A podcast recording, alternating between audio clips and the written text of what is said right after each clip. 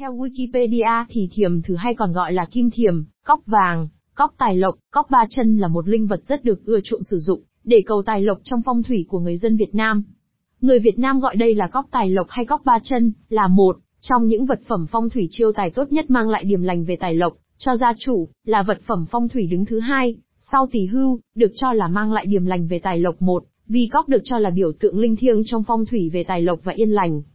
Truyền thuyết về thiềm thử theo truyền thuyết thì thiềm thử vốn là yêu tinh, được tiên ông Lưu Hải thu phục, theo tiên ông Lưu Hải tu hành nên không làm hại nhân gian như trước, mà ngược lại dùng phép thuật của mình đi khắp nhân gian để nhà tiền bạc giúp đỡ mọi người, để thể hiện sự phục thiện, sự cải tà quy tránh với tiên ông Lưu Hải. Thiềm thử rất được người Trung Hoa cũng như người Việt Nam trân trọng, coi thiềm thử như là một trong những con vật linh thiêng trong phong thủy về tài lộc và yên lành. Tạo hình của thiềm thử có rất nhiều, thường là ngồi trên thỏi vàng, trên lưng của cóc vàng đeo sâu tiền vàng, thân thể béo tròn, toàn thân toát lên vẻ phú quý sung túc với ngụ ý thổ bảo phát tài, tài nguyên quảng tiến nhà gia của quý làm cho chủ nhân phát tài, có cóc vàng trong nhà tiền bạc cứ lũ lượt theo vào, bảy nốt sần đặc biệt trên lưng, bài trí theo đúng hình dáng của chòm sao đại hùng, bắc đầu thất tinh nằm hướng cực bắc. Trên đầu cóc có hình lưỡng nghi, miệng ngậm đồng tiền cổ, bên cạnh lưng có mang hai sâu tiền. Thiềm thử trong phong thủy chính là đại diện của tiền tài, ngoài ra cóc tài lộc còn đại diện cho sự bảo vệ nhờ hình lưỡng nghi trên đầu. Do đó, có một ông thiềm thử được tạc từ ngọc đồng nghĩa là, gia đình bạn có cả hai vận tốt về cả tài lộc lẫn sự bảo vệ.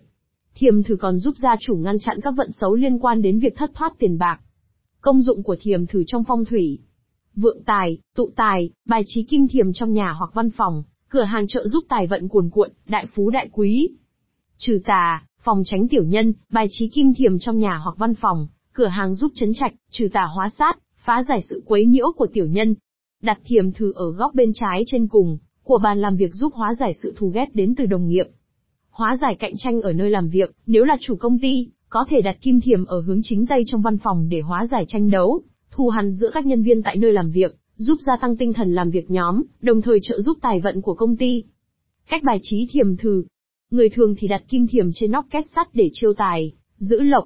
Người làm ăn thì để ngoài cửa hoặc cổng để thu hút tiền tài. Khi bày kim thiềm lần đầu phải thành kính, rửa mặt rửa tay, lau sạch sẽ vị trí sẽ bày kim thiềm, đồng thời suy nghĩ về nguyện vọng của mình, sau đó có thể đặt kim thiềm xuống, khoảng thời gian tốt nhất để bày kim thiềm là từ 7 đến 9 giờ sáng. Có hai tạo hình cho thiềm thử và hai cách sử dụng tương ứng như sau.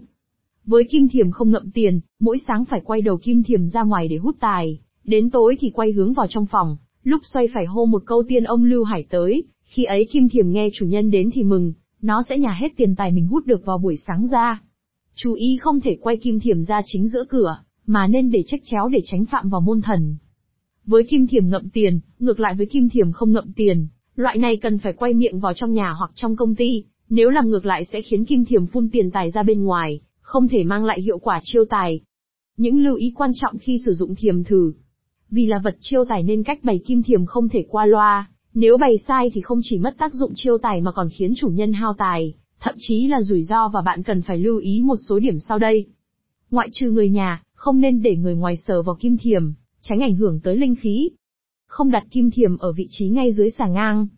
Không bày kim thiềm quay về phía hồ cá, bể cá hoặc ao hồ bởi sẽ khiến tài hóa thủy, tiền tài biến thành bọt nước. Không đặt kim thiềm đối mặt với tượng Phật, tượng quan âm, đồng thời không được đặt kim thiềm ở vị trí cao hơn những vị này. Không đặt kim thiềm đối diện với nhà vệ sinh hoặc đặt cạnh nhà vệ sinh. Vị trí đeo trên người. Đeo kim thiềm làm trang sức ở cổ, thì tốt nhất là để đầu thiềm hướng lên trên nhằm thu hút tiền tài từ trời xuống. Đeo kim thiềm trên tay có thể tùy tuy nhiên dân gian có câu tay trái tiến tài, tay phải xuất tài, vậy nên để cẩn thận thì nên đeo bên tay trái. Kim thiềm lấy việc hút tiền tài làm vui, vậy nên đeo kim thiềm, ra vào những nơi tiền tài cuồn cuộn thì có thể mang lại hiệu quả tốt hơn. Khai quang thiềm thử. Kim thiềm bày nhà sau khi khai quang sẽ đem lại hiệu quả tụ tài tốt hơn. Vì tam túc kim thiềm là linh vật, sau khi sinh ra cần hấp thụ tinh hoa vũ trụ trời đất, cũng cần sự gia trì của chư Phật, Bồ Tát để kết duyên với linh khí vũ trụ. Một số câu hỏi thường gặp. Thanh tẩy kim thiềm bằng cách nào? Có thể dùng nước sạch để tắm cho kim thiềm, với những chất liệu hoặc kích cỡ không thể tắm thì dùng khăn sạch màu trắng để lau. Không được dùng nước bẩn hoặc khăn bẩn, không dùng bột giặt cũng như các chất hóa học để thanh tẩy. Thiềm thư bị hư hại thì phải làm sao? Không sao cả, đa phần kim thiềm hộ chủ, ngăn cản tai họa, vậy nên bạn không cần lo lắng về việc gặp báo ứng hoặc chuyện không may do kim thiềm bị hư hại. Nếu kim thiềm bị hư hại, bạn chỉ cần chôn xuống đất, trả nó về với tự nhiên là được. Nếu dùng kim thiềm làm trang sức đeo cổ, đeo tay thì có thể thay đổi dây đeo không? Có thể đổi, không ảnh hưởng gì cả. Kim thiềm của tôi bị người khác động vào thì phải làm sao? Người thân thì không sao cả, bạn yêu ai, kim thiềm sẽ yêu người đó. Nếu là người ngoài sờ vào thì chỉ cần dùng khăn trắng sạch, hoặc nước sạch để thanh tẩy rồi đặt dưới ánh nắng dịu khoảng 10 phút là được.